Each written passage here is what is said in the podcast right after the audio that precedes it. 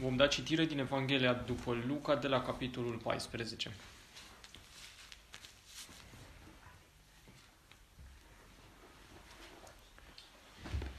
Într-o zi de sabat, pe când intra Isus să mănânce pâine în casa unuia dintre conducătorii fariseilor, ei îl pândeau. Și iată, înaintea lui era un om bolnav de dropică. Și Isus răspunzând a vorbit învățătorilor legii și fariseilor zicând, Oare este voia vindeca în ziua sabatului? Dar ei tăceau și el a luat și l-a vindecat și i-a dat drumul. Apoi el le-a răspuns zicând, care dintre voi, dacă îi cade măgarul sau boul într-o groapă, nu îl scoate îndată afară în ziua sabatului? Și n-au putut să răspundă la aceste vorbe. Apoi, când au văzut că cei invitați la masă alegeau locurile din tâi, le-a spus o parabolă zicându-le, când ești invitat de cineva la nuntă, să nu te așezi pe locul de onoare, ca nu cumva printre cei invitați de el să fie altul mai vrednic de onoare decât tine, și cel ce te-a invitat și pe tine și pe el să vină să zică, dă locul tău acestuia, și atunci vei începe cu rușine să iei locul pe urmă, cel de pe urmă. Ci când ești invitat, du-te și te așează în locul cel mai de pe urmă, pentru că atunci când va veni cel ce te-a invitat să-ți zică, prietene, mută-te mai sus. Atunci vei fi onorat înaintea celor ce stau la masă cu tine, căci oricine se înalță va fi smerit și cine se smerește va fi înălțat.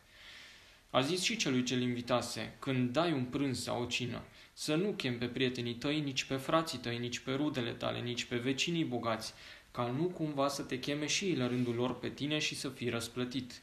Ci când dai o masă, cheamă pe săraci, pe schilozi, pe șchiopi, pe orbi, și vei fi binecuvântat pentru că ei n-au cu ce să-ți răsplătească, dar ți se va răsplăti la învierea celor drepți. Și unul din cei ce ședeau la masă cu el auzind aceste cuvinte, i-a zis, Binecuvântat este cel ce va mânca pâine în împărăția lui Dumnezeu. Atunci el i-a zis, Un om a dat o cină mare și a invitat pe mulți, și la ora cinei a trimis pe robul său să spună celor invitați, Veniți, căci iată toate sunt gata. Și toți, fără excepție, au început a se scuza. Cel din tâi a zis, am cumpărat un ogor și trebuie să mă duc să-l văd. Te rog să mă ierți. Și altul a zis, am cumpărat cinci perechi de boi și mă duc să încerc. Te rog să mă ierți. Și un altul a zis, m-am căsătorit și de aceea nu pot veni. Așa că robul s-a întors și a spus stăpânului său aceste lucruri. Atunci stăpânul casei s-a mâniat și a zis robului său, Du-te de grabă în piețile și străzile cetății și adu aici pe cei săraci și schilozi și șchiopi și orbi. Și robul a zis, Doamne, s-a făcut cum ai poruncit și tot mai este loc. Și stăpânul a zis robului, ieși la drumuri și la garduri și silește să intre ca să mi se umple casă. Căci vă spun că niciunul din oamenii aceia care au fost invitați nu va gusta din cina mea. Și împreună cu Isus mergeau mulțimi mari și el s-a întors și le-a zis, dacă vine cineva la mine și nu urăște pe tatăl său și pe mama sa și pe soția sa și pe copiii săi și pe frații săi și pe surorile sale și chiar însăși viața sa, nu poate fi ucenicul meu. Și oricine nu-și poartă crucea și nu vine după mine, nu poate fi ucenicul meu. Căci cine dintre voi când vrea să zidească un turn, nu stă mai întâi să-și calculeze cheltuiala ca să vadă dacă are cu ce să-l sfârșească, ca nu cumva după ce i-a pus temelia și nu-l poate sfârși, toți cei ce-l vor vedea să înceapă să râdă de el zicând, omul acesta a început să zidească și n-a putut termina. Sau care rege când merge să facă război cu un alt rege nu stă mai întâi să se sfătuiască dacă va putea merge cu 10.000 de oameni înaintea celui ce vine împotriva lui cu 20.000? Altfel, pe când celălalt rege este încă departe, îi trimite un mesager să-i ceară pace. Tot așa, oricare dintre voi care nu se leapă de tot ce are nu poate fi ucenicul meu. Sarea este bună, dar dacă sarea își pierde gustul, cu ce îi vei da înapoi? Nu mai este bună nici pentru pământ, nici pentru gunoi ce este aruncat afară. Cine are urechi de auzit, să audă. Amin. Amin. Amin.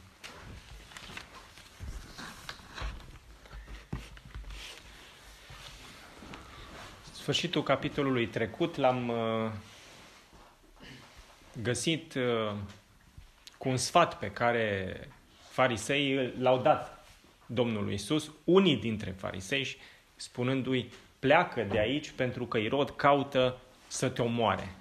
Culmea nu era doar Irod care căuta să-l omoare, Irod era destul de antipatic fariseilor, uh, tocmai datorită legăturilor pe care le avea cu Roma și cu păgânii, dar și fariseii de altă parte căutau să-l omoară pe Domnul Isus. Și acum, începutul capitolului 14, um, îl găsim pe Domnul Isus în casa unui fariseu și nu a oricărui, oricărui fariseu, ci a unuia dintre fruntașii fariseilor. Acum, atitudinea generală a fariseilor față de Domnul Isus era una ostilă pe față.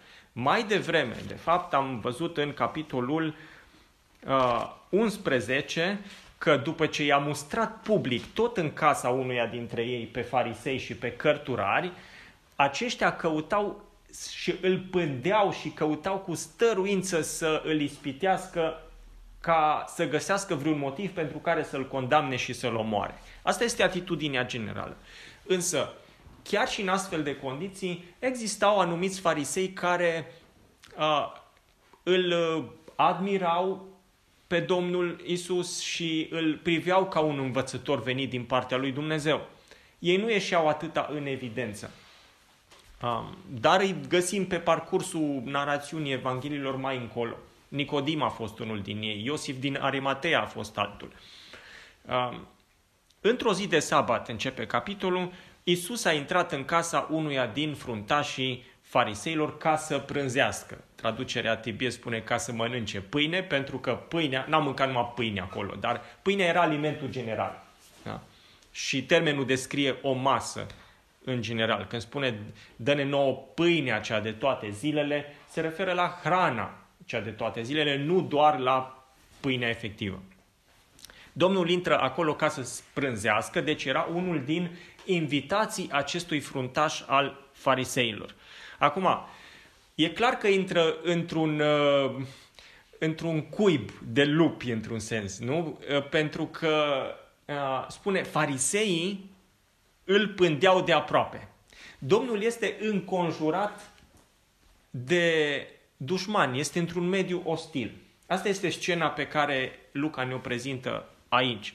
Și înaintea lui era un bolnav de dropică.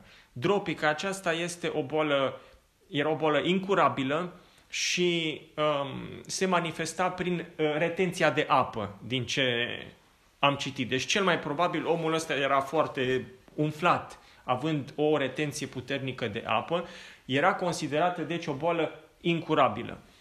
Cum a apărut omul acesta înaintea Domnului Isus? Acum, țineți minte că la un prânz de genul acesta, la o masă, se perindau pe acolo și persoane care, din comunitate care nu mâncau efectiv. Deci, invitații mâncau, dar veneau tot felul de oameni ca să asiste. Era într-un fel un eveniment public. Da. Nu se spune că bolnavul acesta era unul din invitați. Dar cum de apare înaintea Domnului Isus? Cel mai probabil, omul acesta fusese plasat acolo, adus acolo, tocmai de farisei, ca să uh, îl ispitească pe Domnul și să vadă dacă o să-l vindece așa cum mai făcuse în trecut sau nu. Uh, Domnul nu trece peste problema asta, nu se face că, deși știa inimile lor, știa că încercau să-l pândească și să-l găsească vinovat cu ceva. Cu toate astea, nevoia omului era una reală, omul era bolnav și Domnul Isus putea să-l ajute. Și Domnul nu trece peste. În ciuda faptului că fariseii și liderii ăștia religioși, cel mai probabil, au încercat să se folosească de omul acesta neajutorat, ca să-și atingă propriile lor scopuri. Și asta a generat indignarea Domnului și anumite avertismente care au urmat. Isus a luat cuvântul și a zis învățătorilor legii, deci experților în lege și fariseilor. Din nou, avem aceeași uh, scenă din capitolul 11 cu o masă la care participă Domnul Isus, restul invitaților sunt cărturari și farisei. Oare este îngăduit a vindeca în ziua sabatului sau nu? Păi Domnul Isus s-a confruntat de nenumărate ori până acum cu aceeași problemă și deja a dat mai multe răspunsuri publice, chiar dacă a stârnit uh, uh, ura uh, liderilor religioși. Uh, ei tăceau. E interesant că argumentul pe care Domnul îl aduce aici, îl aduce chiar mai devreme. Nu? Când îi numește ipocriți. Dacă vă cade cumva boul da? sau uh, măgarul, nu, nu, nu îl scoateți din groapă, oare voi nu uh, dați mâncare în ziua sabatului animalelor voastre? Nu? Știți că mai devreme când fruntașul sinagogii a mustrat femeia aceea gârbovă, nu? Uh, nu aveți destule zile să vă vindecați, să veniți să vă vindecați. Acum, de sabat, vă trebuie să faceți asta. Uh, și Domnul deja le-a dat răspunsul. Ei nu l-au acceptat pentru că au vrut să rămână prinși în tradițiile lor. Da? Asta este felul în care noi facem lucrurile, asta este datina bătrânilor și noi așa o să rămânem în continuare. Deși Domnul le-a, i-a învățat mai devreme că a face bine în ziua sabatului, a vindeca în ziua sabatului nu este păcat. De ce? Pentru că sabatul a fost, odihna a fost creată pentru om, nu omul pentru sabat, da? nu omul pentru ritual. Ok? Uh, atunci Isus a luat de mână pe omul acela mi se pare interesant cum uh, atingerea asta a Domnului, personal, putea foarte bine, la fel cum a făcut-o cu altă ocazie, să rostească un cuvânt și omul era vindecat. Da? Dar Domnul se duce până la el și îl atinge, îl ia de mână și îl vindecă. Și apoi îi dă drumul. Omul nu era dintre invitați, nu rămâne la masă. El pleacă. Da? Indiferent de cine l-a adus acolo sau cum a ajuns acolo, omul acela se întâlnește personal cu Domnul Isus și pleacă binecuvântat și vindecat. Pe urmă le-a zis, cine dintre voi dacă îi cade copilul sau boul în fântână, nu-l scoate îndată afară în ziua sabatului? Și n-au putut să-i răspundă nimic la aceste vorbe. Din nou, Domnul este cel care le închide um, gura și nu invers. Uh, acum, zice, i-a văzut pe cei poftiți la masă, deci apoi când a văzut că cei poftiți la masă alegeau locurile din tâi. Deci, asta ne arată că scena asta s-a întâmplat chiar la început. nu așa? La începutul mesei, când încă nu se așezaseră, nu, Domnul l-a vindecat pe omul acesta, el pleacă și acum uh, fiecare își alegea locurile din tâi, locurile uh, care arătau importanța cea mai mare. Și Domnul se folosește de uh, imaginea asta tocmai ca să învețe un adevăr esențial. Adevăr care îl găsim în versetul 11, căci oricine se înalță va fi smerit și oricine se smerește, cine se smerește va fi înălțat. Care este atitudinea pe care eu o am față de mine însumi și față de aproapele meu. Asta este esența lecției de aici. Cei mai mulți oameni uh, au cea mai bună părere despre ei înșiși. nu așa? Ei sunt în centrul lumii lor. Domnul Isus vine și învață ce înseamnă să slujești pe aproapele tău și să-l iubești mai presus decât pe propria persoană. Adică să, să privești interesul aproapelui mai presus de tine. Și um, lecția asta de dragoste, de smerenie, de altruism, până la urmă să știți că este, este străină mersului lumii esteia. nu e așa? Uh, să ne imaginăm o societate sau o companie. Păi dacă uh, cel mai bun, cel mai capabil da, vrea să rămână cel mai, uh, cel mai de jos, or să fie mereu oameni incapabili care să vrea să ocupe pozițiile superioare. Pentru că asta este, uh, asta este uh, pornirea naturală, firea omului, aceea de a se cățăra cât mai sus pe scară și să stăpânească peste, peste alții. Nu? Uh, culmea, îi dai omului puțină autoritate și asta își arată și asta va arăta ce fel de om este. Ce tip de caracter este nu așa? Îi dai omului puțin autoritate și o să vezi dacă este dictator, dacă este rău, dacă este, îi privește de sus pe ceilalți, își bate joc de ei. Și arată ce natură are omul respectiv. Vedeți, în împărăția lui Hristos, în împărăția mesianică, lucrurile astea nu se potrivesc. Domnul a venit cu un alt șablon. un șablon pe care și ucenicii mai târziu trebuiau să învețe. Dacă vrei să fii mai mare în împărăția lui Hristos, să fii slujitorul tuturor. Nu? Adică, peste tot în lumea asta ai o scară piramidală. Nu e așa? Și oamenii încearcă să se cațere cât mai sus, cât mai, să ajungă cât mai spre vârful piramidei. Ei bine, în împărăția lui Hristos, de fapt, cumva, scara asta se inversează. Vrei să fii cât mai înălțat și mai binecuvântat și mai onorat în împărăția lui Dumnezeu, slujește-i pe cât mai mult, coboară-te cât mai jos. Credeți că la întâmplare în adunare, slujbele, și spun slujbe, uh, uh, și slujbele sunt numite, uh, sunt făcute pentru slujitori. Că vorbim despre diaconie uh, în ce privește treburile administrative, fie că vorbim despre uh, slujirea păstorilor sau a învățătorilor sau a evangeliștilor, toate sunt slujbe, ei sunt sluj, slujitori. E o problemă când slujitorul se consideră stăpân peste turma, că turma nu e a lui. Și Scriptura condamnă în mod repetat lucrurile astea. Nu? Apostolul Petru, despre care spune Biserica Romano-Catolică că ar fi primul papă, nu? care a stat pe Sfântul Scaun. Păi, el îi învață pe prezbiteri. Zice, eu care sunt un prezbiter, un bătrân ca și voi. Da? Ce să facă? Da? Cum trebuie să se comporte față de turma?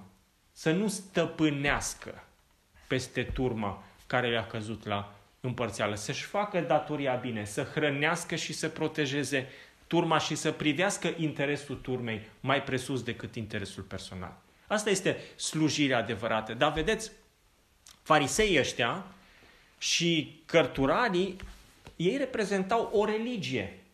Da? Și atunci întrebarea este, cum mă face să mă simt religia mea, ă, care e viziunea pe care mi-o dă față de propria mea persoană și față de semenii mei? Și asta e valabil atât pentru farisei respectiv, cât și pentru fiecare dintre noi. Că dacă credința mea și religia mea mă face să mă cred mai bun decât restul, mai superior, sunt ca și aia care au căutat locurile cele din tâi. Nu? Sunt exact la fel. Și aici trebuie să ne cercetăm fiecare și să vedem dacă am ajuns la maturitatea aceea de a înțelege că a, calea în împărăția lui Hristos este aceea a smeririi. Cu cât știu mai mult, cu atât trebuie să fiu mai smerit. Cu cât Dumnezeu mi-a încredințat mai multe, cu atât trebuie să mă smeresc mai mult. Și la vremea potrivită, spune Apostolul Petru, El vă va înălța. El este cel care răsplătește. De asta uh, mustrare de aici. Când ești poftit la o masă, spune el, nu te duci să ocupi locul cel mai înalt. Dacă este unul mai înalt ca tine, mai apropiat de gazdă, ce faci? Păi o să vină și o să te roage să ocupi o poziție inferioară. Și nu o să fie lucrul acesta spre rușinea ta. Pentru că tu te-ai supraevaluat. Despre asta e vorba până la urmă. Ai intrat, ai văzut o masă cu scaune goale, unde te așezi? Da? Dacă tu te așezi pe ultimul loc, da? Păi de acolo nu există decât o singură cale. Ori rămâi acolo, ori vii mai în față. Nu? Și este un privilegiu atunci când faci, când gazda te cheamă, vino mai aproape. Îți oferă o poziție mai apropiată. Da? Asta este o lecție practică pe care o învață, dar în același timp, dincolo de principiul acesta, de bun simț până la urmă, este uh, felul în care ne vedem noi pe noi înșine. Și aici este problema mult mai, uh, mult mai spinoasă. Da? Mă văd când mă compar cu alții și uh, firea noastră ne face să ne comparăm cu alții. nu e așa? Da? Păi, uh, mă compar în lucrurile pe care le am sau nu le am. Mă compar în ce privește, eu știu, poziția mea socială. Mă compar în ce privește statutul meu în adunare sau uh, statutul meu spiritual. Păi, uh, e greșit să ne comparăm da? unii cu alții. Asta ne va face să îi vedem pe alții mai presus și pe alții mai jos decât noi. Mai ales că firea întotdeauna va căuta să ne comparăm cu alții care sunt mai jos, ca noi să ieșim deasupra, în top. Uh, dar care este poziția mea față de frații mei, față de mine însumi și față de frații mei? Uitați-vă la apostolul Pavel, care era pe deplin conștient că Dumnezeu vorbește prin el, că scrie parte din cuvântul inspirat al lui Dumnezeu, că are o lucrare specială și nu-i deloc ipocrit când spune în 1 Corinteni 15, în urmă ca unei stârpituri mi s-a arătat și mie. Sau când îi spune mai târziu spre sfârșitul vieții lui uh, Timotei că Dumnezeu s-a îndurat de el și l-a mântuit ca fiind cel mai mare dintre păcătoși, dintre care cel din tâi sunt eu. Asta este atitudinea pe care Pavel a avut-o cu privire la sine și care l-a ajutat să îi slujească pe atâția oameni. Dacă Pavel ar fi fost plin de el da? și să considere că uite cine sunt eu și cumva cât beneficiază Dumnezeu că m-a mântuit și m-a așezat în poziția asta, l-ar fi folosit Dumnezeu? Eu cred că nu. Da? Pentru că Dumnezeu stă împotriva celor mândri, spune Scriptura, dar celor smeriți le dă har, adică le arată favorul său. Marele exemplu al Domnului Isus tocmai asta este. Din poziția cea mai înaltă, nu? aceea de, de Dumnezeu veșnic, de Fiul al lui Dumnezeu, nu există cineva care să se fi smerit mai mult decât Domnul Isus. Nu? Și atunci când trebuie și ne aduce Dumnezeu în situații în care să ne călcăm pe coada mândriei noastre, ar trebui să ne aducem aminte de El și de marea Lui smerire. Da? Uh, Domnul încheie imaginea asta, uh, lecția asta cu morala, oricine se înalță va fi smerit. Oricine se mândrește va fi smerit. De ce? Pentru că Dumnezeu stă împotriva celor mândri. Dumnezeu este foarte atent la fiecare act de mândrie. Mândria este originea tuturor celorlalte păcate, pentru că ce l-a determinat pe Satan să se răzvrătească? Mândria. Da? Apoi spune, a zis și celui cel poftise, când dai un prânz sau o cină, să nu-i chem pe prietenii tăi, nici pe frații tăi, nici neamurile tale, nici vecinii bogați, cum era obiceiul până la urmă, ca nu cumva să te cheme și ei la rândul lor pe tine și să iei astfel o răsplată pentru ce ai făcut. Acum, Domnul nu spune să nu cumva să ai o masă de familie. Da? Lecția pe care trebuie să o învețe este atunci când vrei să fii generos, fă cu cei care nu pot să-ți răsplătească. Arată-ți dărnicia și generozitatea nu în așa fel încât să ți se întoarcă favorul și în felul ăsta să Uh, să creezi o, o elită care să-ți alimenteze propria mândrie. Da. Din contră. Da. Uh, când dai o masă, cheamă pe săraci, schilos, șchiopi, orbi și va fi ferice de tine pentru că ei n-au cu ce să-ți răsplătească, dar vei fi răsplătit la învierea celor drepți, la învierea celor nepriniți. Pentru că nu există un lucru pe care îl facem pentru Dumnezeu și pentru semenii noștri în ascultare de Dumnezeu, care să nu fie răsplătit. Asta este ceea ce îl învață Domnul aici. Nu căuta răsplătirea imediată. Și o lecție pe care o învăț în uh, exemplul ăsta al Domnului este că se întâmplă să-i slujești pe frații tăi și să faci sacrificii pentru ei și să faci anumite lucruri și ei să nu vadă. Da? Și să nu aprecieze cu adevărat jertfa ta și cât de mult te-ai sacrificat. Și ce faci atunci? Da? Ce faci? Continui să-i slujești sau da, te oprești pentru că nu ai răsplătirea imediată? E o lecție dureroasă și grea.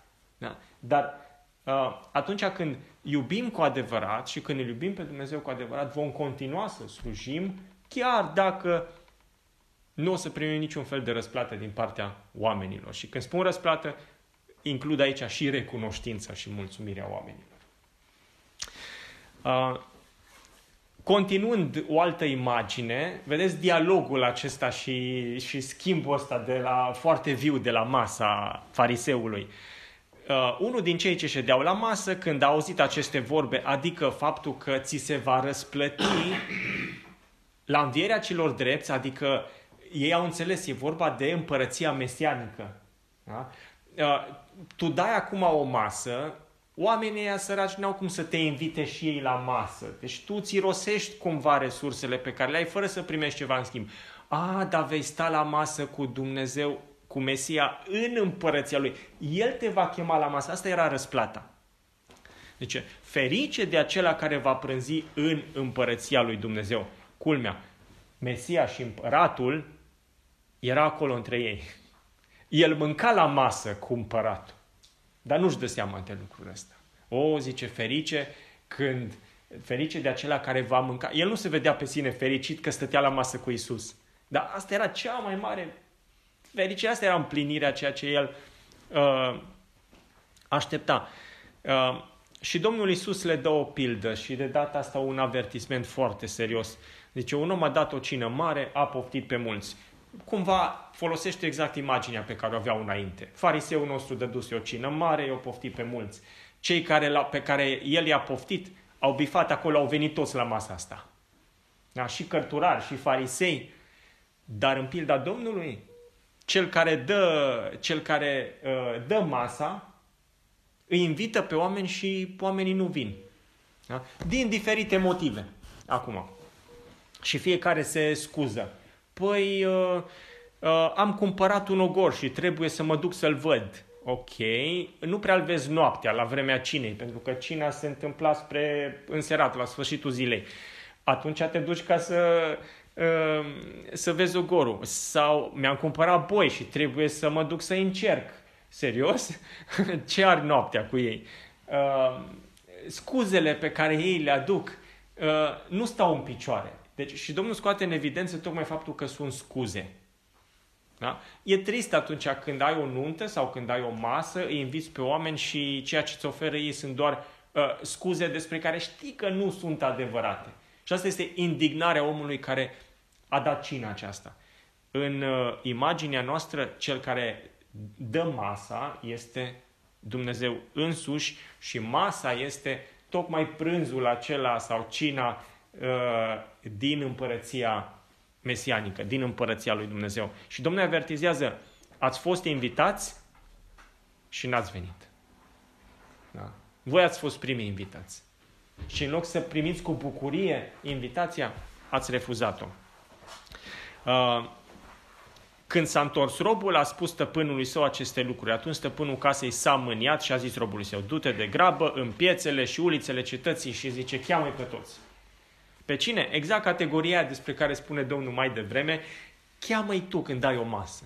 Da? Pe cei săraci, pe cei care n-au cum să-ți răsplătească. Vedeți? La o masă de genul acesta participau și săraci și...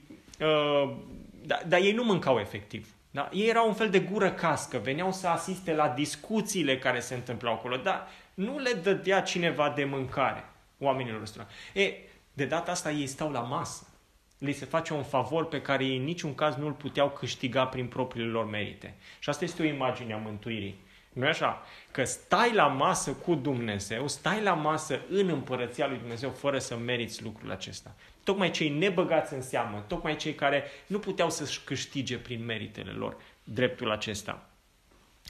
Uh, ești la drumuri, ești la garduri, spune, pentru că mai este loc. Zice, am făcut lucrul ăsta, mai este loc. Și asta este, uh, e foarte interesantă imaginea asta, uh, pentru că aici se referă la rămășița dintre iudei, în primul rând, Vame și și păcătoșii vor intra înaintea voastră în împărăție, spune Domnul mai devreme, și voi fi împărăției veți fi dați afară. Da? Voi invitații de drept. E aceeași uh, aplicație. Uh, veți fi dați afară și cei care nu aveau dreptul să intre sau pe care voi ați desconsiderat, ei vor intra, ei vor prânzi. Dar zice, mai este loc. Am făcut lucrul ăsta și mai este loc. Știți ce înseamnă asta? Intrarea Cui credeți? A neamurilor. Da? A neamurilor. Da? Uh, zice, pe la drumuri și la garduri. Asta e uh, imaginea neamurilor. Nu e una măgulitoare. Noi suntem dintre neamuri. Da? Dar nu e mai uh, nemăgulitoare decât imaginea uh, invitaților uh, iudei, da? Uh, care sunt descriși prin săraci, ciungi, orbi și șchiopi. Niciunul nu merită să fie acolo. Este mărinimia și uh, bunătatea și harul stăpânului care dă masa. Da? Uh, și spune, silește-i să intre ca să mi se umple casa. Silește-i să intre. O, aici au interpretat unii. Vedeți, este de datoria bisericii să-i bată, să bată oile care se depărtează de turma, să-i țină cu forța în mijlocul turmei ca să beneficieze de prânzul acesta ceresc. Da? Uh, Augustin, nu o să-l numesc nici sfânt, nici fericit, Augustin de Hipona este cel care a dus argumentul ăsta și a, a justificat în felul ăsta persecuția clericilor împotriva tuturor celor care părăseau biserica oficială uh, sub pretextul silește-i să intre. Ține-i cu forța înăuntru, silește-i pe cei din afară să intre. Și atunci, dacă uh, îl botezi pe unul cu forța, cum făceau luteranii în timpul reformei, și îi botezau cu forța pe evrei, da? uh, îi făceau creștini. Deci dacă încreștinezi prin armate, cum au făcut în Evul Mediu, da? Îi silești să intri, le faci un bine spiritual. Fals. Da? Scriptura nu se referă la um, așa ceva. Pe lângă faptul că este o pildă și atunci există evident exagerări în pildă ca să se scoate în evidență un adevăr central, uh, acțiunea asta de a sili nu o face omul. Da? O face Duhul lui Dumnezeu, care convinge, care trage, care, uh, care pune, dacă vreți, uh, apăsarea asta, cercetarea asta profundă. Da? În așa fel încât, uh, da, e o silire, păi e că e împotriva firii noastre pământești, dar nu este o tragere de păr în cer pe care Dumnezeu o face. Uh, avertismentul din imagine se cheie cu uh, niciunul din cei poftiți nu vor gusta, nu, vor, nu se vor atinge, nu vor avea nici cea mai mică parte din cina mea. Da? Și un avertisment foarte dur față de cei care se considerau privilegiați și care stăteau la masă cu împăratul și nu-și dădeau seama de lucrul ăsta și doreau altceva.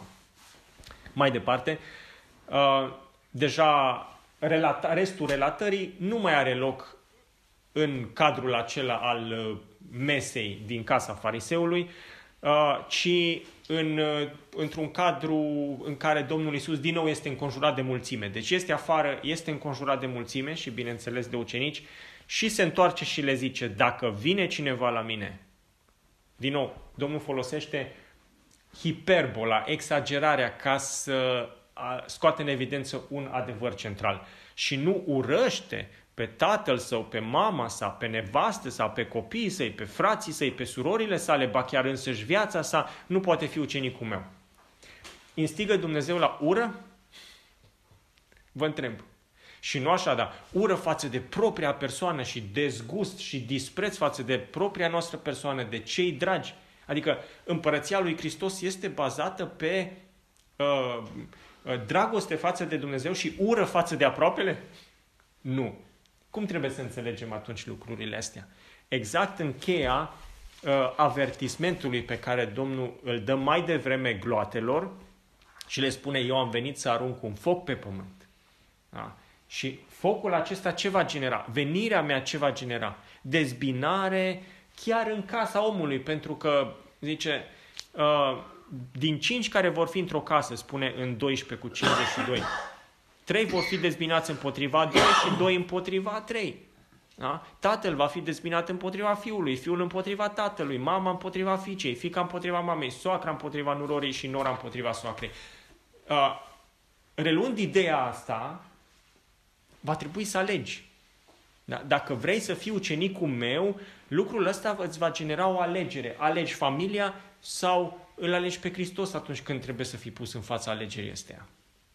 Dacă vine cineva la mine și nu are atitudinea de a lăsa orice pentru a mă urma, nu poate să fie ucenicul meu. Da? E vorba de lepădarea de sine, nu de desconsiderarea tatălui, a mamei, a relațiilor de familie, da? ci tocmai al pune pe Hristos pe primul loc. Și Domnul ilustrează și în alte feluri același adevăr. Și cum o face? Zice, cine dintre voi, dacă vrea să zidească un turn, iată, viața de ucenicie, de urmare a lui Hristos, este ilustrată prin limbajul ăsta al construcției. Ai o vie și vrei să o îmbunătățești, să zidești un turn. Ai bani să o faci sau nu? Vei fi unul din cei care termină ce au început, perseverează până la sfârșit, sau dintre cei care dau înapoi și lasă lucrul neterminat. Da? Ă, cine nu, zice, nu stă mai întâi să-și facă socoteala cheltuielilor ca să vadă dacă are cu ce să-l sfârșească. Da? Ca să nu ajungă de râsul lumii. Ă, o altă imagine este aceea unui împărat căruia un altul îi declară război și trebuie să-și facă socoteala. Astea sunt resursele mele. Am 10.000 de soldați, dar el e mai puternic, are 20.000. Pot să mă lupt cu el să găsesc o strategie în așa fel încât să-l înving sau nu. Și dacă nu pot, atunci cât e, cât e încă departe, îi trimit o solie de pace și sunt dispus să accept condițiile capitulării. Pe vremuri armatele trimiteau astfel de solii și uh, în funcție de cât de repede ceda celălalt, așa era și greutatea birului care se punea peste ei. Da? Um, când, uh, ajungea la, când o armată ajungea la porțile unei cetăți, îi dădea termen de trei zile ca să, se, ca să capituleze. Dacă cetatea capitula, atunci uh, îi se punea un uh, bir, o, o taxă asupra ei, dar nu era afectată în alt fel. Dacă cetatea rezista, refuza capitularea și începea asediul, era un bir mult mai dur. Da? Dar dacă dura mai mult de, cred că două săptămâni, dacă nu greșesc, asediu, nu mai acceptau niciun fel de uh, capitulare și atunci era totul sau nimic. Cetatea era distrusă din temelii și oamenii erau duși în robie și tot ce era de preț era luat. Da? Asta era prețul cel mai mare care se plătea pentru că nu au cedat uh, la început și cumva și să arate o, uh, să dea o lecție altora. Îți faci socotelile, asta e ideea generală a Domnului. Da? Ai, uh, ai înainte o cale grea, construirea unui turn. Ai sau uh, un conflict. Ce faci? Mergi până la capăt sau nu? Evaluează-ți uh, posibilitățile. Asta e ceea ce învață Domnul aici. Vedeți, în versetul 3, 26 spune, dacă vine cineva la mine, da? Sunt unii care au venit și au vrut să-L urmeze pe Domnul. Da? Dar l-a urmat o vreme și după aia nu mai. Domnul avertizează și în pilda semănătorului că vor fi unii. Exact așa. Care îl vor urma o vreme, după aia grijile, îngrijorările, problemele vieții astea îi, îi vor face să abandoneze, nu vor aduce rod. Da? În contextul acesta al primirii lui ca Mesia și al conflictului care uh, va fi generat de asta. Dacă nu ești gata pentru orice sacrificiu, uh, atunci nu poți să fii ucenicul Domnului. Dar în ce constă sacrificiul ăsta? În ce constă costul uceniciei? Că e vorba de un preț până la urmă. Și Domnul îl pune pe față celui care vine la el. Da? Îl pune pe față. Doamne, te voi urma oriunde vei merge, spune unul. Nu poți să faci asta. Asta i-a spus. Da? Uh, costul uceniciei este, zice, oricine nu-și poartă crucea și nu vine după mine, adică nu calcă pe urmele pașilor mei, nu uh, trăiește în ascultare de mine și nu mă imită, nu merge pe unde am mers eu, nu poate fi ucenicul meu. Da? Asta e diferența între cineva care vine găsește un anumit interes în Scriptură, în Evanghelie, în Domnul Isus și se ține până la o vreme și după aia gata. Și cel care înțelege că există un cost al uceniciei, un preț care trebuie să-l plătească și e gata să-l plătească oricare este el. Da? Asta înseamnă lepădarea de sine, lepădarea de propria fire și a fi dispus să-L urmezi pe Hristos oriunde. Pentru că înțelegi până la urmă ce a făcut El pentru tine.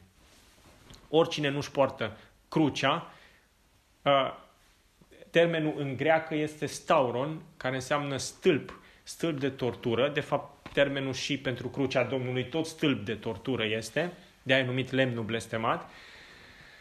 Uh, Domnul face referire aici la uh, metoda de execuție a romanilor, prin care condamnatul trebuia să-și poarte propria ei cruce, adică propriul stâlp, propriul element de execuție.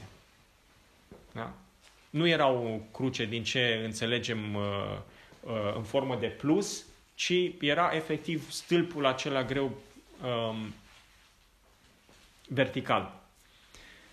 Oricine nu-și poartă crucea, spune Domnul, înainte ca el însuși să ajungă pe cruce. E foarte important să înțelegem asta și nu vine după mine, nu poate să fie ucenicul meu.